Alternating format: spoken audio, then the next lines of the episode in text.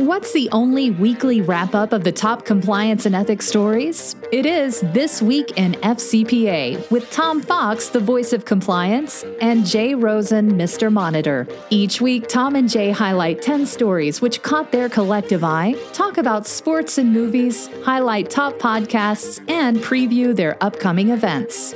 Join This Week in FCPA each week for a one stop review of the week's compliance and ethics highlights. This Week in FCPA is a production of the Compliance Podcast Network.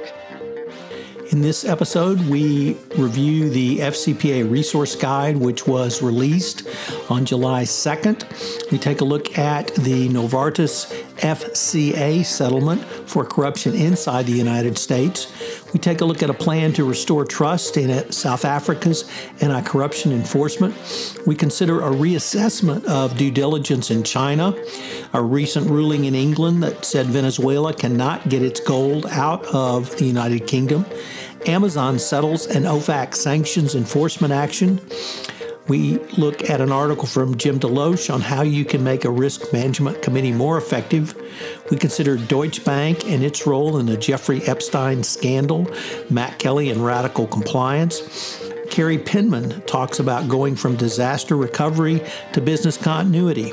On the compliance life, we introduce Scott Sullivan and his journey through compliance. This Week in FCPA is a production of the Compliance Podcast Network and a proud member of C Suite Radio.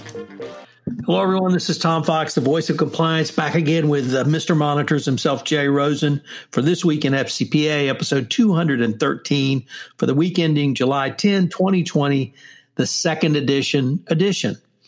As the Department of Justice and Securities and Exchange Commission dropped the second edition to the FCPA Resources Guide at 5 p.m. on Thursday, July 2nd.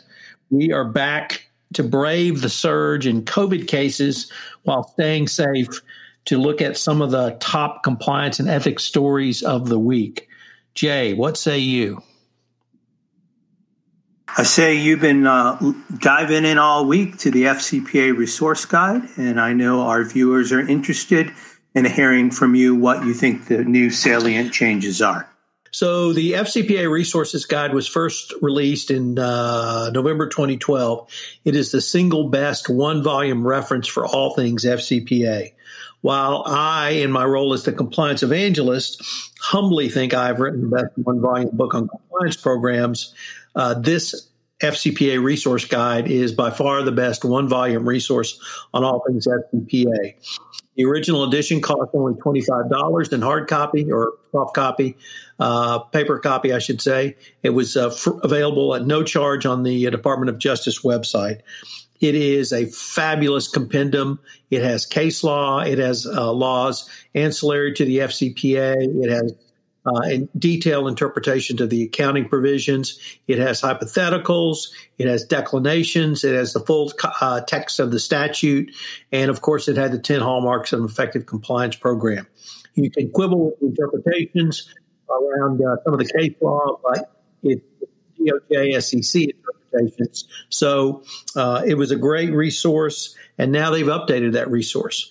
Uh, the we've had a lot obviously happen in the last eight years, uh, FCPA enforcement and compliance wise. Some of the highlights, Jay, were the FCPA uh, corporate enforcement policy was announced, of course, in November uh, 2017 by then uh, DAG, Deputy Attorney General Rod Rosenstein.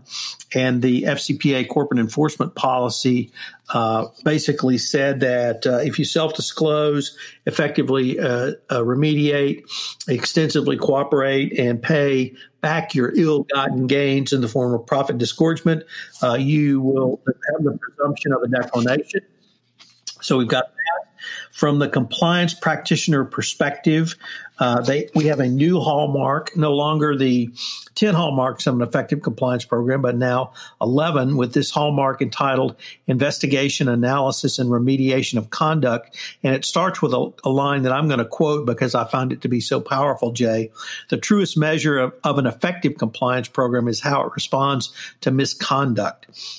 Accordingly, for a compliance program to be truly effective, it must have a well functioning and appropriately funded mechanism for the timely and thorough investigations of any allegations or suspicions of misconduct by the company. So uh, it's really calling for more than simply an investigation, it's calling for a root, root cause analysis and utilizing that root cause analysis for. Um, uh, inclusion back into remediate your compliance program.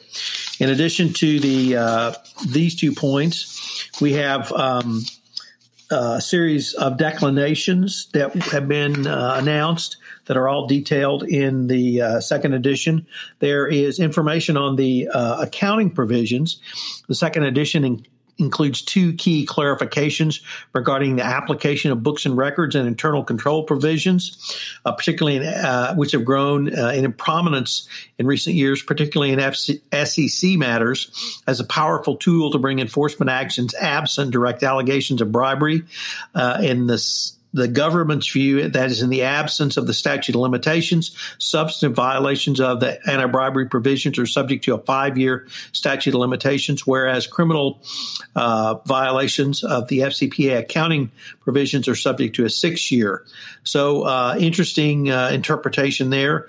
We've got the um, of what used to be the one pi concept that was formalized as the anti-piling on program and now it's called coordinated resolutions basically the doj and sec will coordinate their resolutions other u.s government agencies may well coordinate their resolutions for anti-corruption enforcement but more importantly for the compliance practitioner jay is the um, international cooperation, which has been something that's ongoing and is really now formalized. Uh, we have uh, a further clarification of uh, the policy, the corporate enforcement policy around successor liability, and the DOJ is, has really taken it about as far as it can towards a presumption of declination if a company voluntarily discloses post acquisition conduct by the acquired company and takes the appropriate remedial steps. Obviously, that includes integration of the acquired company into your compliance program, a forensic audit, and then uh, robust training. There's a case law update on Hoskins. The interesting thing there, Jay, is the Second Circuit has given its interpretation of Hoskins, uh, and the Department of Justice makes clear that in cases where Second Circuit case law governs, they will follow that, but they do not believe it's the correct interpretation. And so uh, you still can have um, foreign subsidiaries of uh, U.S. companies prosecuted robustly under the FCPA, and they will do so outside of cases in the Second Circuit. Finally, Jay, I think we need to give a huge shout out to the Department of Justice for putting this uh, resource guide, second edition, together. This has been a massive effort, uh, multiple years in the in the works, and it it continues to be the single best one volume resource for all things FCPA. Good stuff, Tom. Uh, we link to all your podcasts, rather your um, blogs in the show notes. And we also refer to our good friends, Jonathan Marks and the coolest guy in compliance, Matt Kelly. Uh, after having all the spotlight to itself last week, Novartis is back in the news for corruption inside the U.S. We go to Mike Volkov and corruption and crimes and compliance. Novartis settles false claim act cases and pays 729 million for domestic bribery. We have a new poster child for a defective corporate culture of wrongdoing, and Novartis has joined the exclusive club with other members including Siemens, General Motors, Wells Fargo, and others in the Misconduct Hall of Fame. FCPA violations for foreign, foreign bribery were just recently settled by Novartis, and they also settled an anti kickback and false claims act violation case. Novartis now faces significant challenge. Is it really prepared to address its culture problems, its record of misconduct, and make the changes and commitment to right the ship meaning to bring about a culture of compliance. In the absence of any real changes from the heads of the organization on down, the likely answer will be a resounding no. So here's how the individual schemes broke down. On the foundation scheme in the first case, Novartis agreed to pay approximately $51 million to settle its illegal use of three foundations used to pay co-payments of Medicare patients taking their drugs Gilenya and Afinitor. Novartis Gilenya is used to help treat relapsing multiple sclerosis conditions. Novartis' scheme included the sales of Afinitor, a second line treatment for advanced renal cell carcinoma. Now, there were also bribery payments that were made to physicians. This is in the second matter. Novartis paid 591 million and agreed to forfeit 38 million to resolve anti-kickback and false claim charges for paying bribes.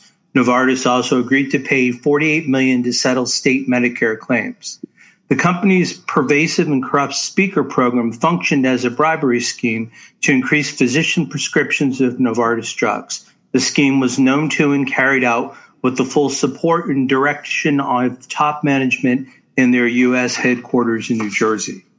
In terms of a corporate integrity agreement, Health and Human Services Office of the Inspector General entered into a five year corporate integrity agreement, a CIA.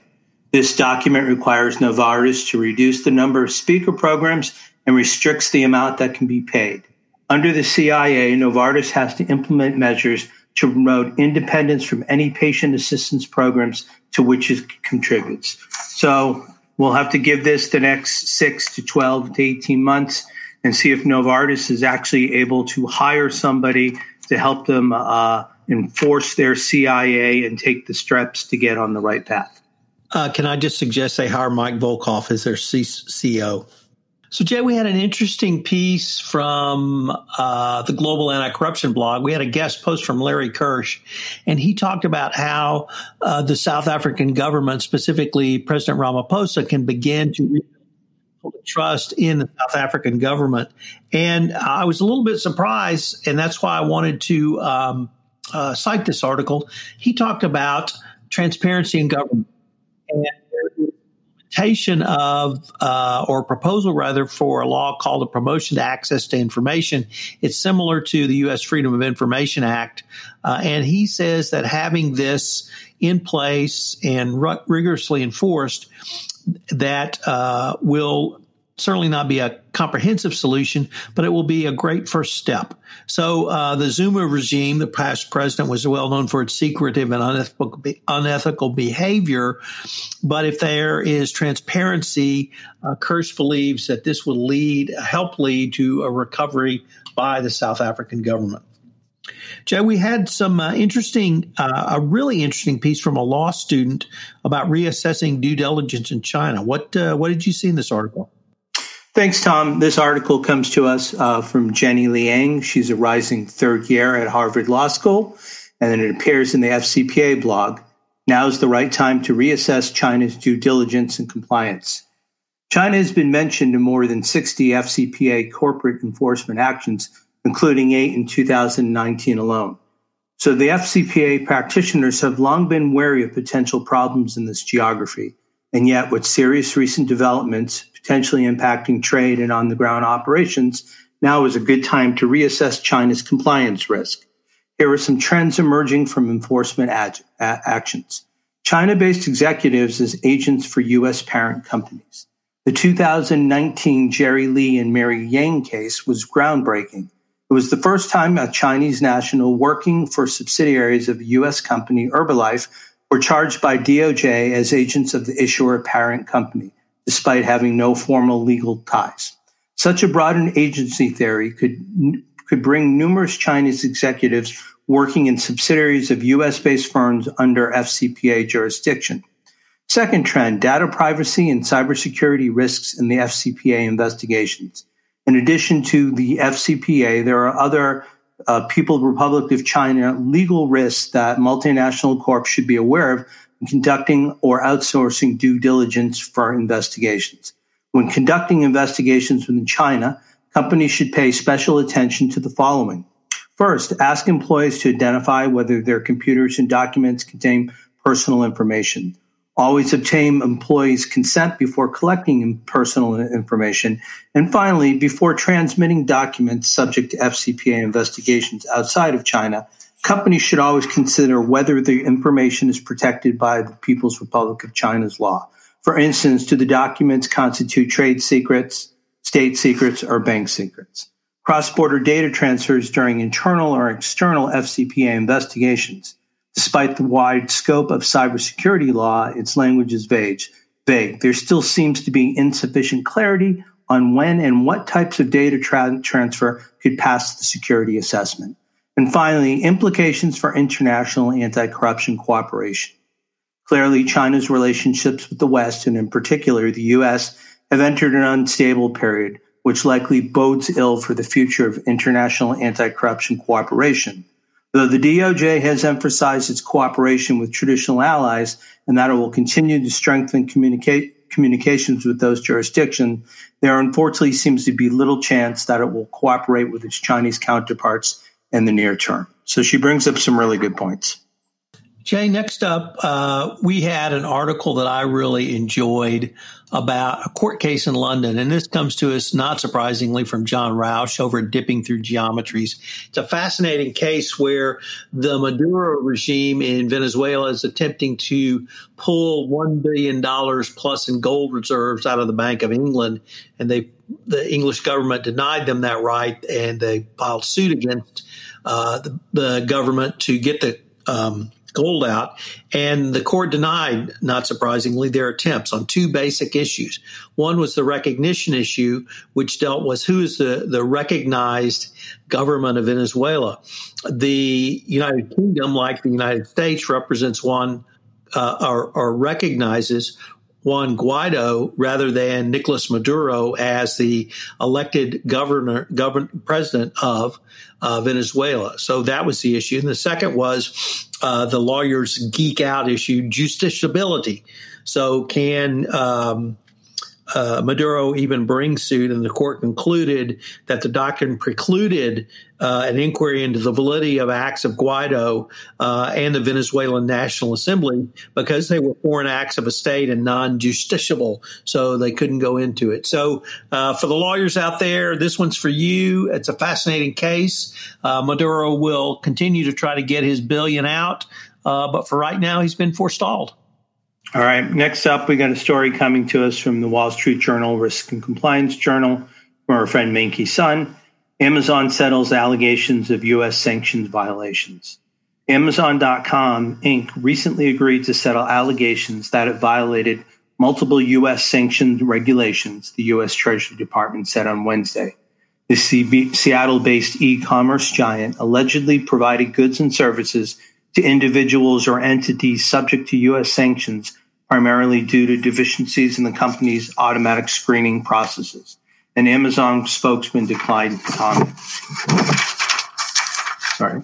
Uh, the amount that Amazon agreed to pay to settle the allegations is about 135,000, which is a paltry amount compared with the size of the company with a market cap of 1.5 trillion. But the agreement highlights the importance of implementing and maintaining effective compliance and sanction tools and programs, and how such tools can sometimes fail even the largest and most technically sophisticated companies. Apple last year settled allegations that it violated U.S. sanctions by dealing with a blacklisted entity for more than two years because the company's sanction screening tool failed to identify a blacklisted entity due to apparent differences in punctuation, and letter cases. Amazon, which voluntarily disclosed the alleged violations and took remedial measures that played a role in the settlement total, according to OFAC. OFAC said Amazon's automated sanction screening processes failed to fully analyze transaction and customer data, such as common alternative spellings of a sanctioned jurisdiction. And the company's screening system failed to flag orders that could run afoul of U.S. restrictions. Amazon accepted and processed these orders of consumer goods and services for individuals and entities located in regions under the U.S. sanctions, such as Iran and Syria. In several hundred instances, Amazon's system allegedly failed to flag correctly spelled names and addresses. Amazon's sanction screening system also failed to flag orders containing addresses with variations in the spelling of the Crimea and failed to comply with reporting requirements for certain transactions involving the Black Sea Peninsula. OFAC credited Amazon with cooperating for the investigation by providing data analysis of the alleged breaches and implementing significant remedial measures to address the sanction screenings. So, Jay, uh, next up, we have uh, risk management committees and how you can make them more effective. And this comes to us from uh, our good friend Jim DeLoach. Jim is just a fabulous resource to the compliance community. He's at Protiviti. And uh, when Jim DeLoach speaks, you need to listen. When he writes, you need to read. And here he talks about the effectiveness of management risk committees. He lists out some of the key considerations, which include clarification of the management risk committee responsibilities through its charter, include the right people, and he has a tip that uh, rather uh, you should have at least one member of the executive committee. So you have an executive sponsor, uh, general counsel, compliance, and uh, financial folks as well.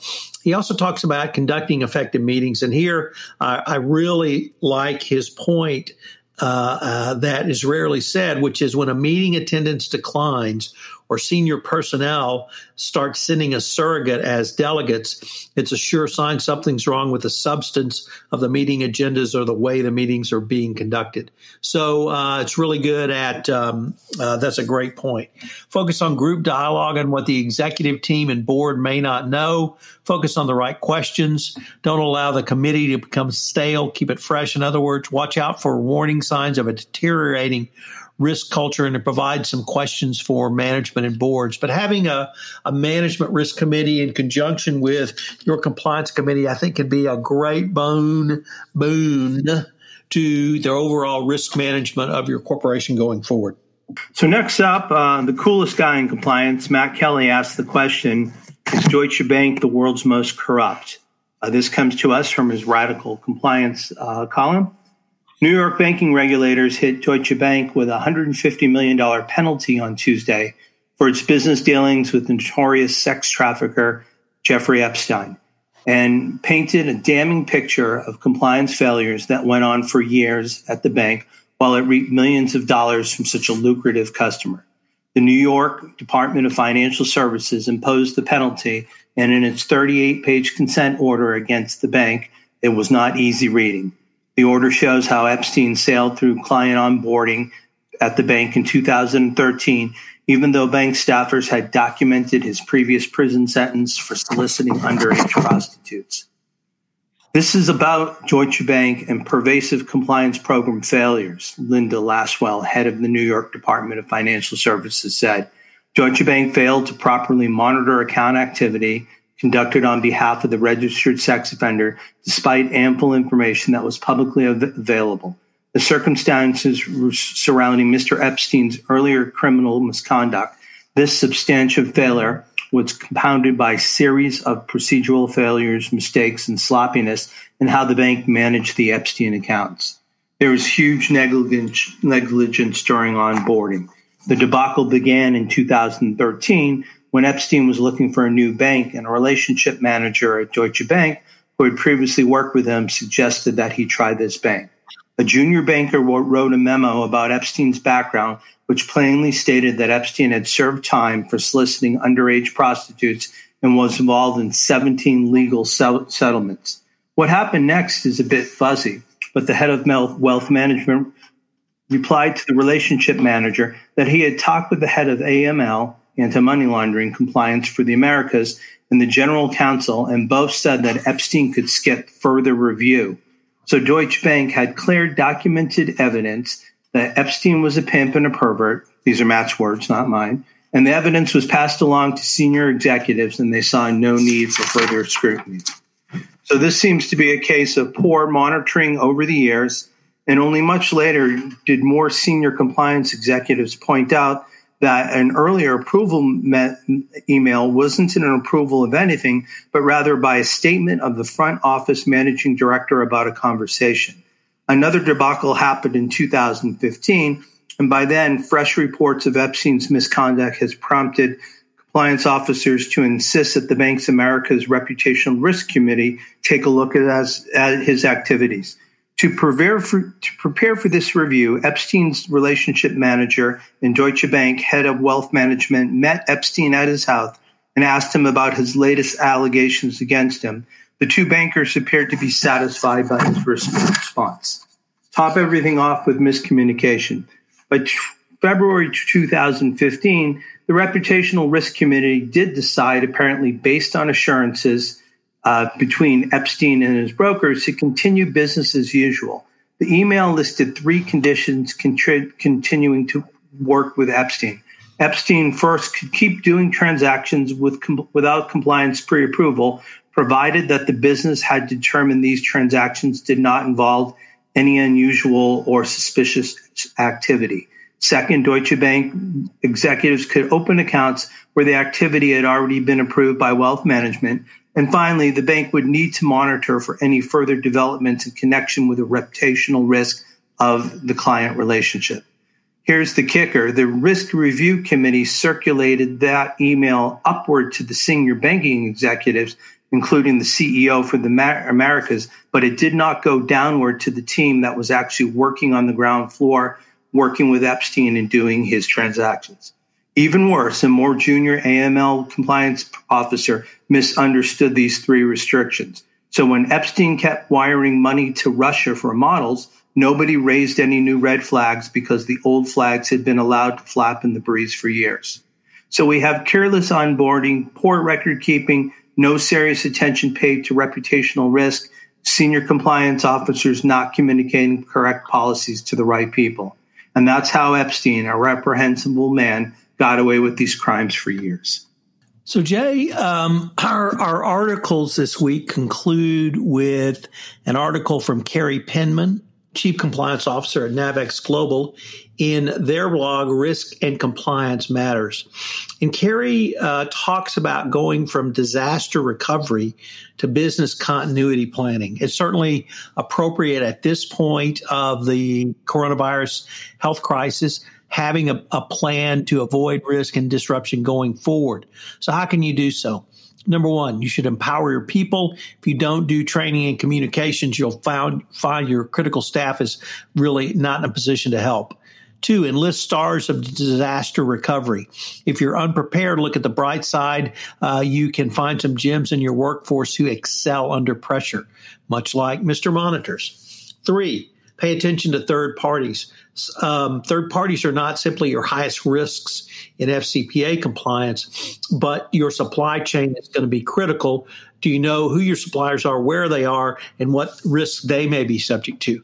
Obviously, uh, don't forget compliance and ethics. Plan with ethics in mind and uh, re- prepare for the unpredictable. So, a really good article. The Carrie is uh, one of the stars, obviously, in in our uh, profession, and uh, great uh, wisdom from her on this piece.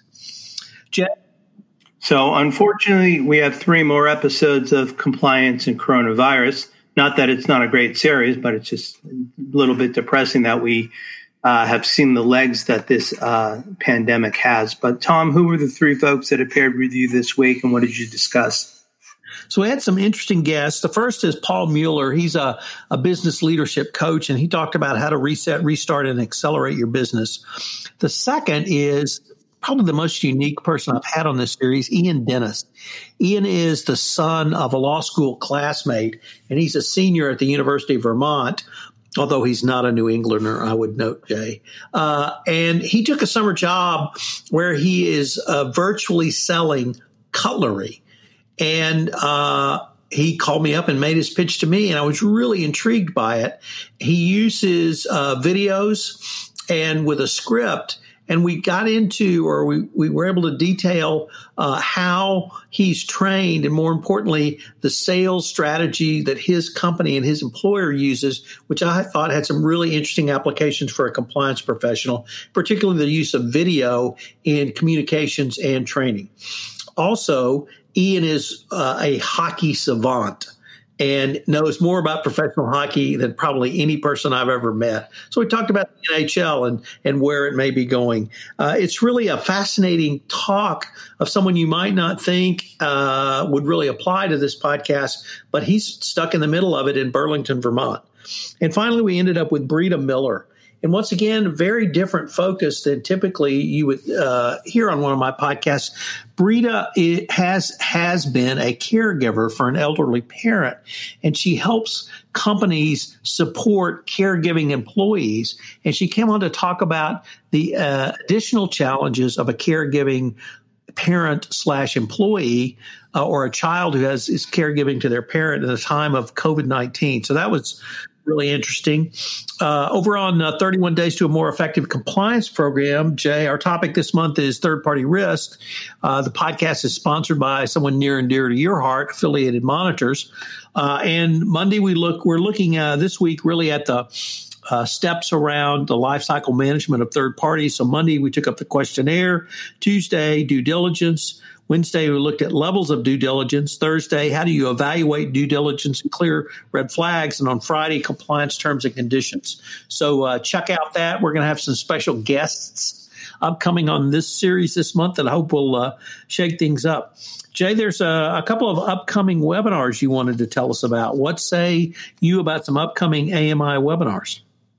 Thanks, Tom. So, first of all, on uh, July 22nd at 12 p.m. Eastern Time, 9 a.m. West Coast Time, uh, my colleagues uh, Jesse Kaplan, Deb Waugh, and Dr. Amy Fogelman will be navigating the risks of prescribing opioids for chronic pain in the COVID 19 era. And then, following up just about a week later on July 28th, my colleagues uh, David Shonka, Mikhail Reider-Gordon, and Jonathan Redgrave We'll have a really interesting topic they'll be discussing in the uh, pieces entitled Computers Say No Mitigating Legal and Ethical Risks in Public Agency Use of Automated Decision Making Tools. Uh, this is a fascinating subject. Um, Mikhail's spoken about this before in front of the ABA, and I think you'll enjoy both of them. So, in the show notes, we've got uh, sign up links for you to follow. Uh, so that's what, what we've got for this week. One more I wanted to announce, and this ties into our theme around the second edition of the FCPA guidance. ECI is having a best practice forum and a Q&A with Brian Rabbitt, who is the acting assistant attorney general for the criminal division. In other words, is taking the place filled by Brian Benczkowski, who signed the FCPA Resource Guide Second Edition. Uh, that event is Thursday, July 30th from 2 to 4 Eastern. We've got uh, information and registration link in the show notes as well. Uh, you want to take us home? Sure. So, uh, on behalf of Tom Fox, the voice of compliance and the compliance evangelist, and myself, Mr. Monitor, we'd like to thank you for joining us for this week in FCPA episode 213 for the week ending July 10th, 2020, the second edition edition. So, uh, as usual, thank you for spending some time with us uh, over your weekend. Uh, things are becoming more and more dire as the days go on. So, as always, please take care of yourself and your family. Uh, make decisions that are positive and uh, be willing to do something to help your fellow Americans. Uh, we hope that you are safe and well, and we'll speak to you again next week. Hello, everyone. This is Tom Fox again. I'd like to thank you for listening to this episode of This Week in FCPA. If you have any questions, you can email Jay at jrosen at affiliatedmonitors.com. You can email me, Tom Fox, at tfox at tfoxlaw.com. We also got a new really cool app on the Compliance Podcast Network website where you can leave a voicemail or a message. If you like to ask us a question or have a topic you would like us to consider. I hope you'll join us again next week when Jay and I look at some of the top compliance and ethics stories for the week that is to become. This Week in FCPA is a production of the Compliance Podcast Network and a proud member of C Suite Radio. Thanks again for listening, and we look forward to visiting with you again.